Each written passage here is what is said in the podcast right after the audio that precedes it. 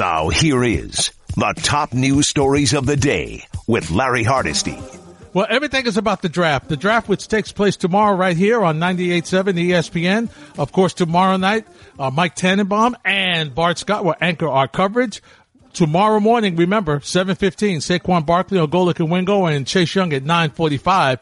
But we're talking about Isaiah Simmons. He was on first take and he says, I'd love to play for Big Blue. Personally, I feel like I would be a great fit anywhere just for the fact that, um, my with my versatility, I can fit into any defensive scheme, no matter what it is. And, um, you know, when also I feel like I'd be a great fit anywhere because when getting me, um, it's like getting three players in one. The aforementioned Mike Tannenbaum was on the Michael Kay show and he talks about are the Giants really interested in Isaiah Simmons or are they going O line? Going back and forth about Isaiah Simmons. So we had Bart on yesterday. He says, uh, he kind of intimated, more than intimated, that his versatility will play against him. Isaiah Simmons saying today, I think it plays for me. So as the guy who was a GM, does it play against him or does it play for him? Oh, I think it definitely plays for him and been around a number of really good defensive coaches, Parcells, Belichick, Mangini, Rex, and when they can have a game plan specific defensive player like Isaiah Simmons, it really puts a lot of pressure on because you don't know where he's going to be each week. And to the extent that Deebo Samuel and Tyreek Hill are somewhat of this new age positionless offensive players, Isaiah Simmons truly has a chance to be the first positionless defensive player. And do you think that would be a good pick for the Giants at four? I would take Simmons because I just think he's the fact that he could walk out outside the numbers and carry a frontline receiver or running back 40, 50 yards down the field is so rare. With that said, I really understand the value of, of a left tackle that can make Daniel Jones and Barkley. I just think Simmons would be too hard to pass up. Uh, Gordon, you know they're going to pass up Isaiah Simmons and take the old lineman, right? I, they, I, I would be stunned if they didn't. I was looking at some of the betting odds uh, on, on FanDuel today, just Mm-hmm. to kind of get back in that uh, that mode because I've not been able to be in that mode for a while. Yep. And uh, it's been, I think it was uh, was it minus three hundred to Wow. uh, that the Giants take an offensive lineman. I, I'm pretty sure maybe it was minus four hundred. I mean, it was like overwhelming. Mm-hmm. If you bet uh, uh, that they take Isaiah Simmons, it was like plus five hundred. Oh. That means So- you're not making any money. Yeah. well, no, if you if you bet Isaiah Simmons, you, you're going to make a ton of money. yeah. Yeah. But uh, yeah, on the offensive lineman, I I could pull it up for you if you want. Um, Mm-hmm. But uh, I can't find it right now. All right. Well, we'll come oh back. yeah, Giants. All right, yeah. Giants. Um, first player picked. Yeah, offensive lineman minus four hundred, linebacker plus four hundred, defensive lineman plus fourteen hundred, Ooh. cornerback Go D lineman. fifteen hundred. Go D lineman. Justin Please. Herbert. You want to take Justin Herbert with their first pick plus thirty four hundred.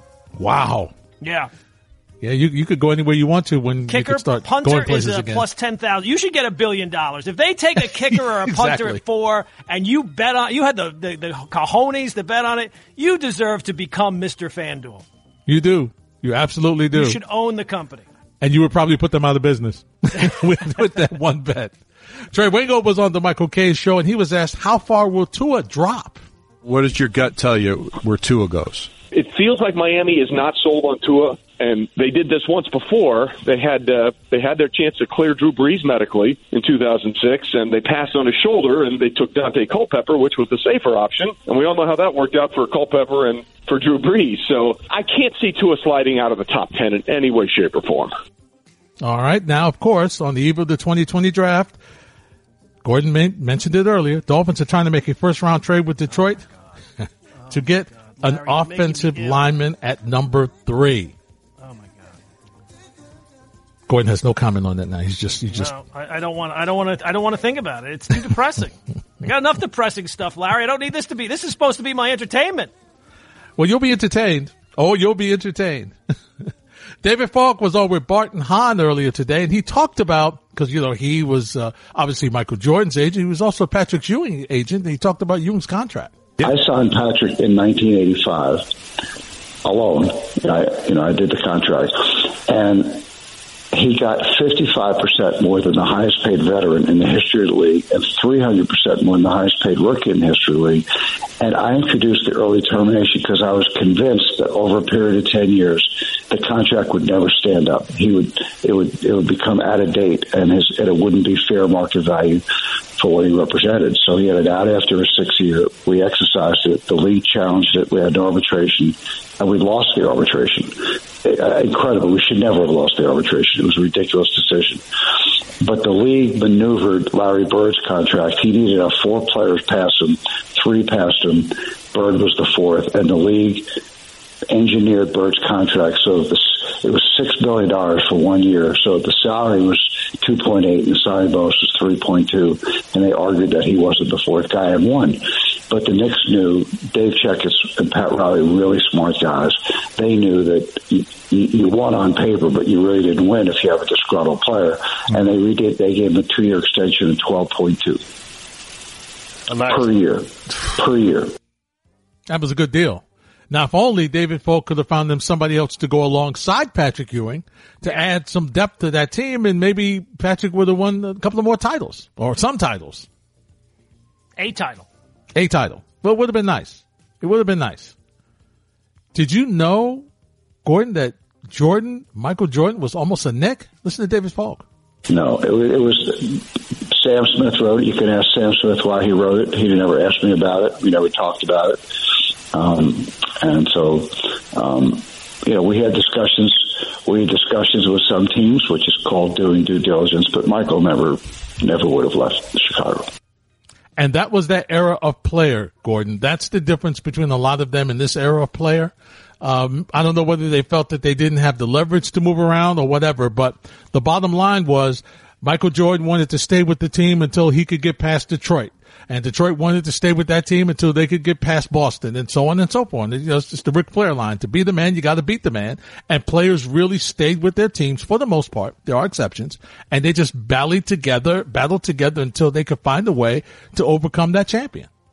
Well, look, Michael. I mean, what do we know about Michael Jordan outside of the athleticism and the ability? He, I mean, what set him apart was his mentality, was his killer instinct, and it would go against every part of his killer instinct to think that he would say, "Well, you know what? I didn't get it done here. Let me go someplace it's easier." I mean, it, it goes against every fiber of what he's about.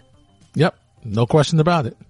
Finally, Rob Gronkowski was asked, did Tom Brady talk him out of retirement? we actually got together about two months ago, and uh, he, we we rarely talked about what his decision was going to be, what where I'm at. Uh, but we did talk about uh, for one second. I told him that uh, I we talked just real quick, like, hey, like uh, you know, it's kind of kind of getting that fire underneath me again. I told him, and I, I said. Uh, I said, uh, I'm definitely interested in, in your decision that you make. I mean, I didn't put any pressure on him. I said, but there's a right opportunity uh, out there and and you you go somewhere that opportunity is right. Uh, even if you go back to the patriots and i feel like the opportunity is right uh, there's a there's a possible chance that uh, i will definitely love to reconnect. Uh, and that's where the conversation started a little bit. Uh, and he was all fired up and juiced up about it. So uh, that was something uh, pretty cool at the moment. And So that's the whole deal. Sounds like he needed some time away from football, Gordon, and now he's ready to come back with his guy. And I tell you, if they can find a way to, to work themselves in, they could make some noise with Tampa Bay. Don't know how far they go, but they can make some noise offensively.